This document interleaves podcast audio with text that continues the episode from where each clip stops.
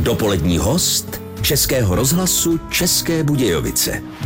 Jedlíci na cestách budou dnešními hosty Českého rozhlasu České Budějovice. Dobré dopoledne vám přeje Eva Kadlčáková, která za chvíli přivítá už Jardu Bouska a Tomáše Šapovalova. Vítejte při poslechu.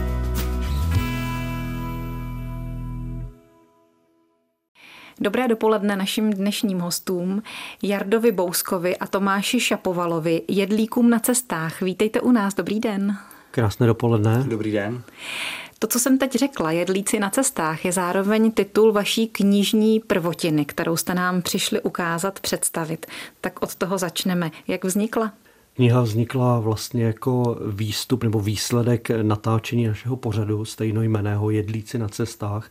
No a my, když jsme vlastně natáčeli tu první sezónu, tak jsme si říkali, máme toho už poměrně hodně toho materiálu, co kdyby jsme udělali knihu. No a tak jsme udělali knihu. Udělali jste ji krásně, je veliká, tlustá a překrásně vypravená. Vydali jste si ji dokonce vlastním nákladem? To ne, vydali jsme si to vlastně u nakladatelství BVT Books, což je takové malé nakladatelství, které eh, hodně vydává knihy cestovatelům právě. A jak jste to pojali, Tomáši? My jsme vycházeli samozřejmě z toho našeho pořadu, kde představujeme eh, jídla různých gastronomií a v této knize jsme přidali něco navíc. V tom pořadu vlastně představíme jídlo, zhodnotíme ho, ochutnáme. Tady jsme k tomu navíc přidali eh, názor vždy toho druhého, který v tom pořadu to jídlo zrovna nehodnotí. Přidali jsme k tomu nějaké zajímavosti a potom samozřejmě recept, který v tom našem pořadu není. O ten recept, pokud vím, jste se staral právě vy. Jak jste si rozdělili jako spoluautoři tu práci? Tak my to máme rozděleno tak, že já jsem profesí nebo živím se aktuálně jako fotograf, kameraman, takže mám na starosti více vizuální stránku toho našeho pořadu. Říká Jarda Bouzek. Ano. A Tomáš je zodpovědný víc za tu obsahovou část. On je to takový dramaturg, více zajímá o jídlo a oba ochutnáváme. Můžu citovat jen třeba z obálky té knížky Jedlíci na cestách, že se týká Německa, Holandska, Polska a Maďarska, takže to jsou země, které jste procestovali a kde jste jedli. To jsou země vlastně z té první sezóny.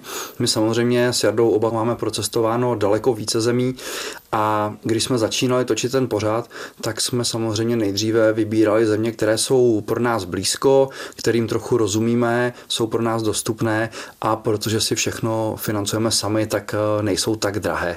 A Jarda, dodal by k tomu něco? Já jim dodám, že Tomáš říkal, že máme procestováno hodně zemí, ale ne tedy společně. Eh, cestovali jsme s našimi partnerkami milými a pak jsme se s Tomášem poznali profesně, dali jsme se dohromady a říkali jsme, že by bylo fajn udělat nějaký takovýhle pořad. Takže já opravdu od Havajských ostrovů po Nový Zéland jsem toho projel poměrně hodně a to jídlo bylo vždycky pro nás jedním z cílů cestování, bavilo nás to a říkali jsme si, sakra, chybí nám tady nějaký pořad, který by popisoval co vlastně můžeme v těch zemích ochutnat, co dobrého si tam dát a e, abychom nechodili do těch fast foodových řetězců, ale opravdu ochutnali to typické jídlo pro tu danou zem, protože podle nás to patří k té kultuře a tu my rádi poznáváme. Tak k tomu pořadu se můžeme blíž dostat už za chvíli. V další části rozhovoru s našimi dnešními dopoledními hosty Jardou Bouskem a Tomášem Šapovalovem, jedlíky na cestách cestovatelé a jedlíci a jak už taky víte, fotograf, kameraman a zároveň člověk mnoha profesí, tím už narážím na Tomáše Šapovalova. To jsou naši dnešní dopolední hosté. Ten prvně jmenovaný je Jarda Bouzek. Už se tady několikrát zmínili o svém pořadu, který natáčejí. Jelikož tady padla zmínka o kameře, tak je jasné, že je to videopořad. Kde ho pouštíte, kde se vysílá a jak se jmenuje? Pořad se jmenuje Jedlíci na cestách, nepřekvapivě. A, a my máme svůj vlastní YouTube kanál, kde jsou všechny ty epizody a zároveň ten pořad běží na televizi A11. Kdy jste ho vůbec začali realizovat? Jardo, čí to byl nápad? Byl to můj nápad. Když jsem poznal Tomáše, tak jsme jednoho dne jeli z Polska z nějakého natáčení jiného a já jsem mu říkal, Tomáši, ty taky rád cestuješ, baví nás to oba a mě tady chybí něco takového, co by nám poradilo, co v těch zemích jíst, tak pojďme něco takového natáčet. No a Tomáš říkal, jo, to je docela dobrý nápad, tak pojďme něco takového natáčet. No a vyrazili jsme vlastně do Budapešti na první natáčení. To se stalo někdy zhruba před rokem a půl. Za ten rok jsme stihli natočit právě ty čtyři jmenované země, Maďarsko, Německo, Polsko a Holandsko. A z toho tedy potom Expos vznikla i ta kniha. Mm-hmm. Ještě k tomu natáčení. Jak to vypadá? To je taková cesta za kulinářským poznáním, ale zároveň je to cesta pracovní. Jak si to organizujete? To samotné natáčení je vlastně výsledek nějakého procesu, který začíná už několik týdnů před tím samotným natáčením, kdy my musíme nejprve dát dohromady to, co chceme natáčet a kde to chceme natáčet. Snažíme se vždycky dát dohromady co nejkomplexnější seznam těch jídel, která bychom opravdu neměli jako minout. Samozřejmě víme, že nikdy nepostihneme všechna jídla, ale snažíme se ta základní tam opravdu mít. Když dáme dohromady ten seznam, tak hledáme místa, kde to natáčet, což jsou ty vlastně nejlépe hodnocené restaurace ve vztahu k těmhle těm konkrétním pokrmům. Někdy jsou to stánky na ulici, prostě ta místa, která místní třeba doporučují. Dneska máme internet, takže je to jednodušší, čteme různé blogy, online recenze, snažíme se spojit s místními, vytipujeme tam místa, všechny oslovíme, tam, kde nám to schválí, tak víme, že budeme natáčet, tam, kde nám to neschválí, tak hledáme nějaké jiné místo. No a potom se přesuneme do toho města, ideálně točíme vždycky v jednom městě, aby to bylo logisticky jednodušší. No a každý den přijedeme s technikou do té restaurace, rozložíme techniku, natočíme potřebné záběry, složíme techniku, přesouváme se dál. Je to poměrně náročné, lidi občas mají pocit, že si jenom někam jako zajedeme, něco najíme, vyfotíme se u toho, natočíme se u toho a je to strašná sranda. Ono je to dost náročné, no a potom ta nejnáročnější část vlastně nastává po návratu, kdy je potřeba ten materiál zpracovat celý ho schlédnout a ve střižně potom z toho dostat ten výsledný produkt.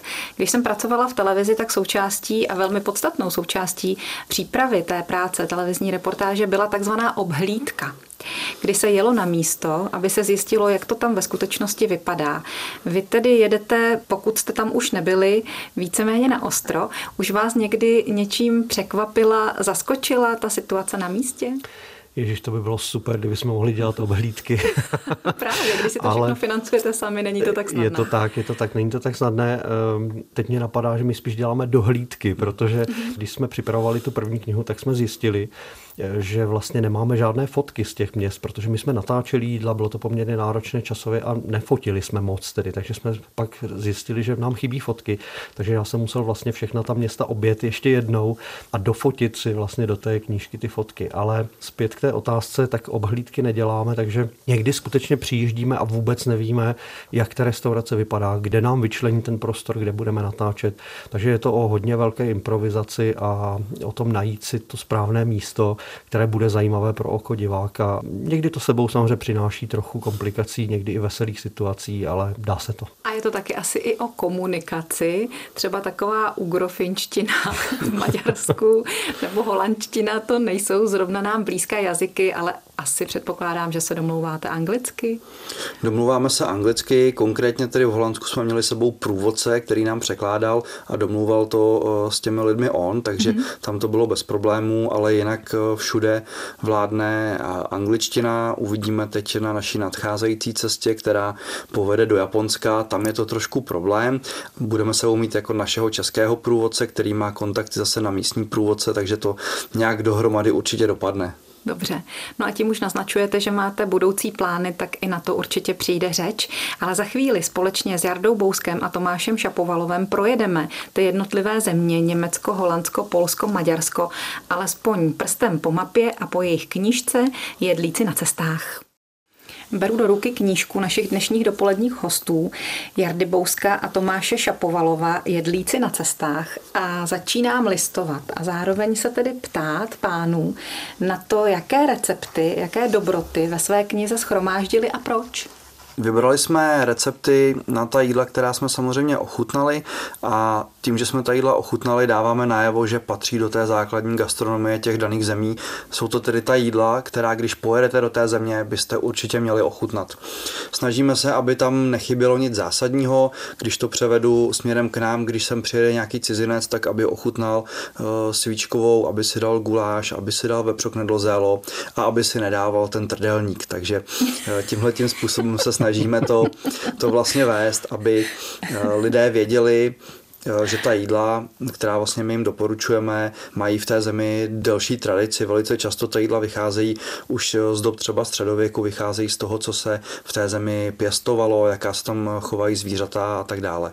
Na trzích se tedy hm, hraje na to, že i trdelník eh, vychází ze středověké tradice, ale nebudeme se u něj dál zastavovat. Mě zaujalo, že jste u těch tradičních českých jídel jmenoval guláš. To je asi něco, co nás spojuje právě s tou maďarskou gastronomickou kulturou. V čem je pravý maďarský guláš jiný? Vlastně trochu pro mě je to objevování té gastronomie, což je super, protože to je, o tom to je to cestování vlastně. A zjišťujeme, že ta jídla se různě prolínají tou Evropou a různě si nacházela cestu mezi těmi jednotlivými zeměmi, což má samozřejmě ty historické souvislosti. Ale guláš my ho známe v té podobě, jak se tady tradičně u nás konzumuje hustá omáčka, maso, papriková chuť typická, ale guláš pro Maďary je gulášová polévka vlastně. Takže když si v Maďarsku objednáte guláš nebo gujáš, oni říkají, tak dostanete skutečně gulášovou polévku, velmi, velmi takovou vodnatou polévku s masem hovězím, bramborami, mrkví. To je vlastně pro Maďary guláš. Ale pokud si tam chcete dát to jídlo, které my tady známe jako guláš, tak je potřeba si objednat perkelt nebo paprikáš. Perkelt je vlastně takový jakoby náš guláš, no a paprikáš, do toho se jenom přidá potom smetana a je to takové jako vlastně kuře na paprice, by se dalo říct. Aha. A co dalšího jste v Maďarsku okusili a nabízíte ve své knižce? Když se řekne Maďarsko, tak kromě guláše by vás mělo napadnout třeba langoš. Eh, ty langoše v Maďarsku jsou naprosto skvělé. Jarda vždycky to popisuje, protože langoš patří k jeho oblíbeným jídlům a vždycky si vychutnával i ty na českých trzích a akcích od té doby, co ochutnal langoš v Maďarsku, tak se měřítka trošku posunula a ty langoše v Maďarsku jsou samozřejmě fantastický. Konkrétně v Budapešti máme jeden oblíbený podnik, který je nejvyhlášenější na langoše. Nabízí tam langoše asi ve 20 nebo 30 různých variantách s masem, s čili con carne a podobně. A nebo i ten základní, kde oni dají česnek, zakysanou smetanu a spoustu síra. My máme velice rádi tu variantu, kam se přidává ještě červená cibulka a klobása nebo slanina. To samozřejmě nikdy nás neurazí kousek masa. Ale na to nás třeba lečo Lečo se připravuje trošku jinak než u nás, nedávají tam vajíčka a tím, že mají kvalitní papriku, jak tu zeleninu, tak kvalitní papriku jako koření, tak ta esenciální chuť toho jídla je naprosto fantastická. No a když tady vedle sebe vidím Jardu, tak nemůžu nezmínit halásle, protože to je Jardova asi nejoblíbenější polévka a tam prostě u toho Dunaje na břehu řeky, když si dáte místní halásle, tak to je to je prostě nebeská mana, to je něco neuvěřitelného. Jo. Vy děláte chutě, hmm. ale co to je halásle? Halásle je rybí polévka ze sladkovodních ryb a jako spousta těch dalších jídel to původně bylo jídlo těch nejchutších. Vlastně rybáři si to jídlo připravovali kolikrát z toho, co jim zbylo a jenom vlastně navrstili cibuli, ty sladkovodní ryby, zalili vodou a uvařili. A až později, vlastně po stech letech, se začala přidávat paprika, protože ta paprika jako koření pochází z Turecka původně, do Maďarska přišla až vlastně z Turky, takže za začátku ta jídla tu papriku nepoužívala, ale dneska jsou neodmyslitelnou součástí a třeba opravdu toha lásle. Ta polívka je naprosto fantastická. Tuhle legendu a tyhle informace, které teď říkáte mně, a našim posluchačům, tak ty uvádíte i v té knižce, co se tam všechno lidé dočtou.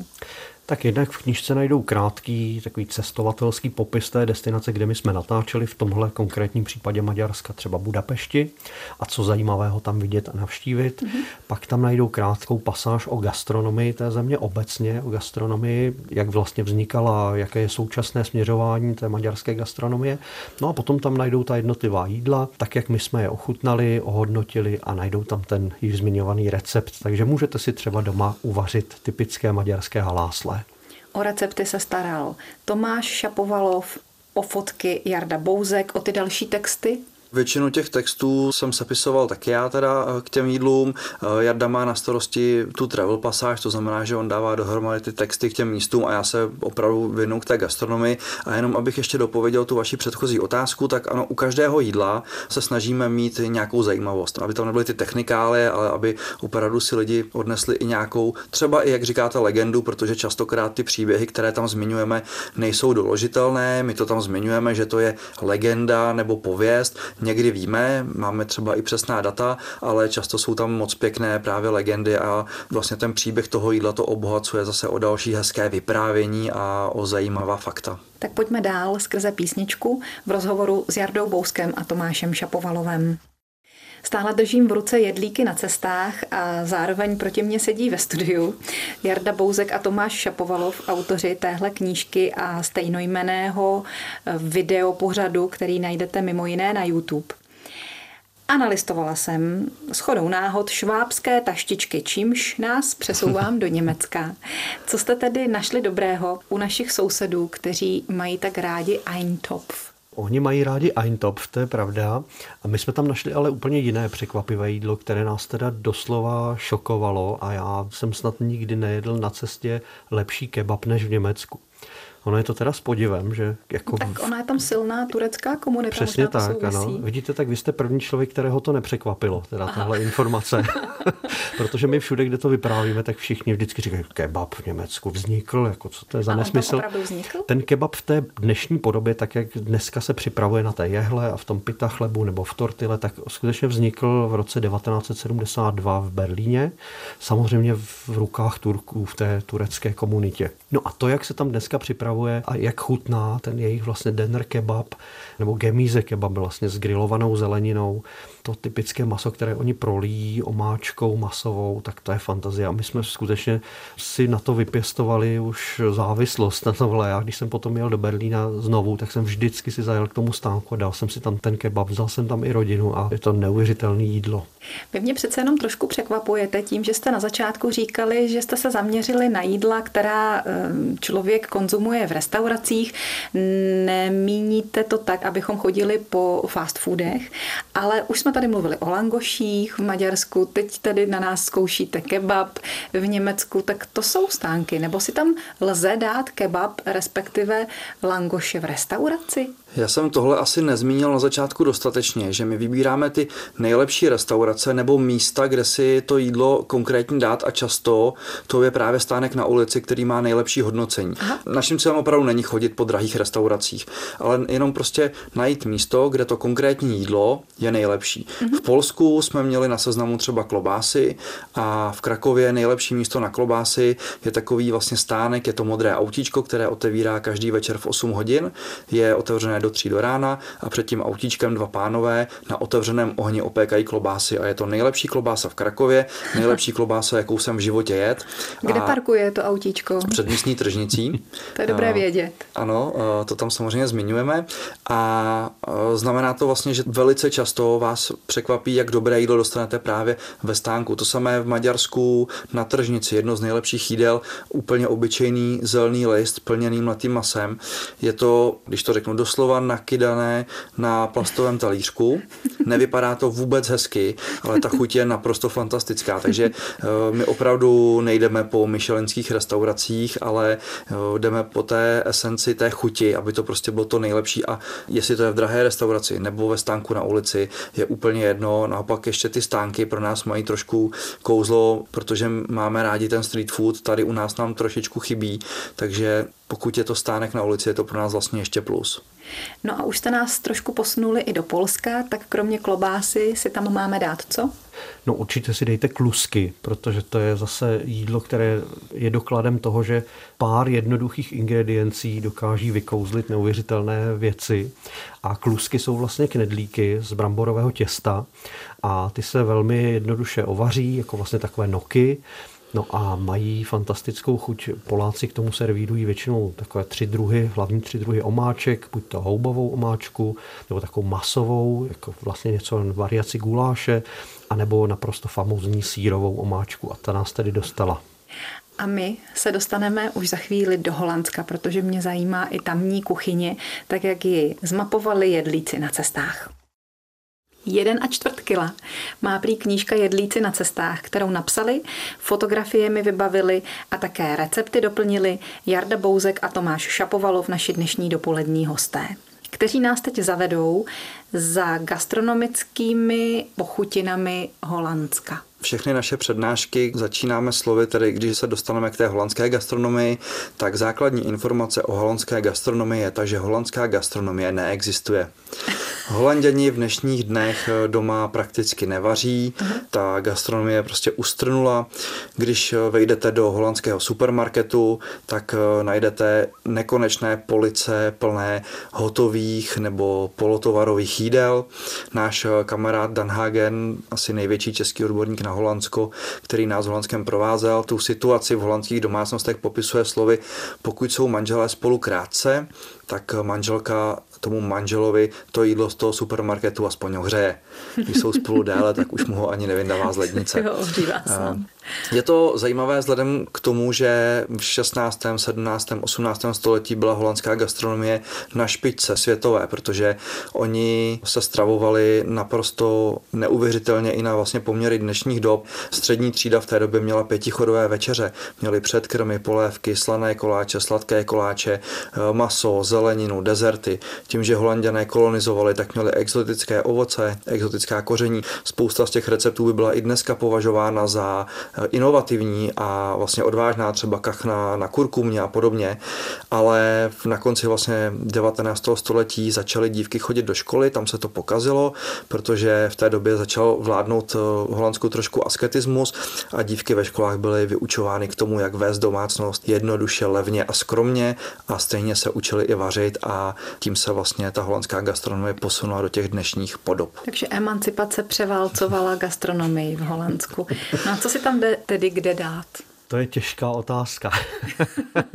ne, my si z toho...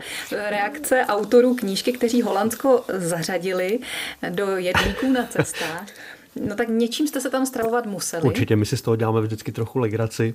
Holandsko nabízí obrovské množství e, různých dobrot, ale takové to naše české vaření, na které my jsme zvyklí, že si vaříte oběd, tak to tam neexistuje. Takže my jsme šli spíš po těch ingrediencích, spíš po těch zajímavostech, které v Holandsku můžete ochutnat. Jsou to třeba holandské síry, to je obrovský pojem.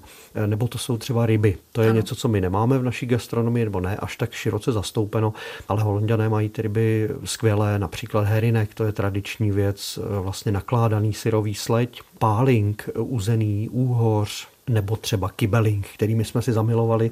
A to je treska obalená v těstíčku, podávaná s majonézou. Fantastická věc, to my jsme potom vždycky pátrali v každém místě, kde jsme natáčeli. Všechno tam to předchozí by člověk vlastně sehnal i v onom supermarketu. To posledně jmenované jídlo, to už tedy vyžaduje nějakou restauraci nebo ten stánek? Asi stánky hlavně. No, holanděné se stravují velmi jednoduše, rychle. Oni si zamilovali právě ten zmiňovaný fast food, ale oni ho dovedli k dokonalosti protože vy dneska si můžete dát třeba risotto v podobě, že je vlastně obaleno v trojobalu osmaženo a máte risotto. Azijské nudle třeba zase ve stejné podobě, e, různé druhy párečků, sekané, to všechno vlastně oni jí v té fast foodové podobě. A přestože já jsem říkal, že my se snažíme vlastně dostat ty strávníky z těch fast foodů k té tradiční kuchyni, tak ale ono vlastně není fast food jako fast food, protože my pod tím fast foodem, který nechceme moc konzumovat na těch cestách, tak máme myšleny ty řetězce a vlastně ten hamburger z toho řetězce vy si můžete dát stejný v Praze, ve Vancouveru, v Bratislavě, v Budapešti, bude pořád stejný. Ale my se snažíme dostat vlastně nás, protože nás to baví a chutná nám to k poznávání těch lokálních místních chutí. Byla jsem v Holandsku a vzpomínám si, že jsem se tam v hospodě docela dobře najedla. My taky. Tak ono Holandsko eh, má jednu výhodu, že oni jak kolonizovali, tak sobě vlastně dovezli strašně moc různých světových kuchyní. To znamená, pokud se neomezíte na čistě holandskou tradiční gastronomii, tak máte výběr téměř vlastně ze všech kuchyní světa. Holandské restaurace běžně eh, podávají polévky z celého světa, kary polévku, protože měli živo v Indonésii, ty kolonie, italské polévky a podobně. Stejně tak je to i sídly a vy si vlastně dáte cokoliv, ale pokud se zaměříte na tu čistě vlastně tradiční tradiční holandskou gastronomii, která má ty kořeny v Holandsku, tak se ten výběr sužuje. Z těch tradičních jídel my jsme tam narazili hlavně na jídla typu masové koule, k tomu jako příloha vlastně brambory se zeleninou, což je skvělé jídlo, ale vlastně tohle bylo jediné jídlo, které nám připomínalo ten náš typ jídel, kdy máte eh, maso, nějakou přílohu a zeleninu. Eh, jinak eh, ta jídla jsou vlastně prostě jiná. Holandská, tak, prostě holandská. Jiná. Našimi dnešními dopoledními hosty jsou jedlíci na cestách Jarda Bouzek a Tomáš Šapovalov. Poslední kousek povídání s dopoledními hosty Českého rozhlasu České Budějovice, autory knihy a videopodcastu Jardou Bouskem a Tomášem Šapovalovem je před námi. A tak bych se ráda ještě zeptala pánové na vaše plány. Z toho, co jste tady říkali, vyplynulo, že nehodláte skončit. Kam se tedy hodláte posunout? My určitě nehodláme skončit, sotva jsme začali, protože těch zemí je před námi obrovské množství. My máme aktuálně natočeno Slovensko, to jsme natáčeli v září, v říjnu to bylo Rumunsko, tím jsme vlastně začali tu druhou sezónu. No a na jaře nás čeká Japonsko, takže to už se dostaneme opravdu hodně daleko od našich hranic a do poměrně exotické gastronomie. A e, čtvrtou zemi, kterou budeme doplňovat, ještě úplně asi nemáme rozmyšlenou, ale bude to nějaká evropská, Portugalsko, Malta, Řecko, uvidíme. Nějaká trošku bližší, ano. mírně dostupnější. A máte už vytipovaná jídla, která byste tam chtěli ochutnat a místa, kam byste se chtěli podívat? Tak eh, v tom Japonsku eh, máme trošku představu, protože já už jsem v Japonsku byl, takže aspoň ten základ jako v hlavě mám, ale je to to, co nás teď vlastně čeká, ta příprava předtím, než odletíme, tak eh, teď až trošku bude čas, tak to musíme všechno projít a perfektně připravit, protože zrovna to Japonsko, na to se hodně těšíme a chceme, aby ten výsledek byl opravdu perfektní, takže tam si dáme hodně záležet. Tomáši, vy jste prý vařil v Karibiku. Je to ano, správná je to informace? Chystáte se tedy někdy i tam? A jaká je karibská kuchyně? To je trošku složitější, protože já jsem eh, žil na ostrově Svatý Martin. Ten eh, ostrov je specifický tím, já jsem tomu někdy v přednáškách říkal Las Vegas Karibiku, protože tam většinu návštěvníků tvoří američani. Restaurace, které tam najdete, jsou restaurace vlastně z celého světa, francouzské, americké, já jsem třeba vařil v řecké. Takže na tu tradiční kuchyni, tu kreolskou třeba nebo karibskou, tak narazíte méně, jsou tam samozřejmě místa. Ta kuchyně je poměrně jednoduchá, je to vždycky nějaké maso na grilu, to znamená buď to ryba nebo kuře nebo vepřová žebra a k tomu stejná příloha. Těch variací není tolik, takže jet tam jenom kvůli tomu jídlu. jídlu není asi pro nás v tuhle chvíli úplně rentabilní, nedává to úplně smysl, nicméně eh, jsou důvody, které nás tam samozřejmě táhnou, což je třeba to, že v tuhle chvíli je tam 30 stupňů. Ano. Eh, tady, eh, a taky jste říkali, že máte ty milé manželky, partnerky tak. a ty by určitě stály o to nechat se vyvést takhle pěkně daleko do tepla. Ano, musíme je občas vyvést někam, protože sami velmi často vyjíždíme a je potřeba to vyvažovat. No a vaše další plány pracovní, třeba i za kamerou, Jardo? Jej, no já teď jsem toho točil poměrně hodně, eh, třeba pro jednu nejmenovanou karlovarskou porcelánku. Voiceover nám do toho nahrával Marek Eben, takže to byla velice pěkná práce. Eh, stříhal jsem klip pro Xindla X, takže eh, samé zajímavé věci a, a to vždycky člověka nakopne a je to do jisté míry i zábava. Takže, takže nejenom to točíte, baví. ale potom i ty postprodukční práce jsou ano, hlavně na vás? Ano, Tomáš dělá takový hrubý předstřih a já potom dělám ten finální střih a pouštím to vlastně do toho toho světa. Máte k tomu ještě nějakého supervizora nebo je všechno jenom na vás dvou? No, my jsme si supervizoři sami sobě, ale je pravda, že máme kolem sebe lidi, kteří, když nám dají zpětnou vazbu, tak je to pro nás ohromně cené. Například Petr Jan Juračka, náš kamarád, skvělý kameraman, eh, skvělý tvůrce vlastně, takže to je člověk, který je pro nás hodně cenný. A další a další naši kamarádi, cestovatelé, fotografové, takže za to jsme vždycky samozřejmě velmi vděční. A taky máte vazbu na Český rozhlas, je to tak? Je to tak, my na Český rozhlas eh, chodíme poměrně často oba. Začalo to vlastně s těmi našimi cestami, kdy jsme chodívali povídat právě o tom, kde jsme byli, co jsme tam zažili. Eh, já teď vlastně pořádám ještě cestovatelský festival u Plzně, takže velice často spolupracuji právě s Českým rozhlasem Plzeň, který je i naším vlastně mediálním partnerem, takže tam dost často chodím i s, vlastně před každým tím festivalem dvakrát ročně. No a teď eh, jsme absolvovali takovou vlastně tour po českých rozhlasech právě s tímhletím projektem Jedlíci na cestách a moc si toho vážíme, že Český rozhlas má o tohle povídání e, zájem a myslíme si, že to téma vlastně jídla a cestování je pro posluchače atraktivní, takže snad to vydrží i nadále. My si to taky myslíme a jsme rádi, že jste dnes dorazili do Českého rozhlasu České Budějovice. Mějte se moc hezky, ať se vám daří, hodně štěstí na vašich cestách a výtečných kulinářských zážitků. Děkujeme za pozvání a dobrou chuť. Moc krát děkujeme za pozvání a doufáme, že se tu zase třeba setkáme. Jarda Bouzek a Tomáš Šapovalov byli našimi dnešními dopoledními hosty.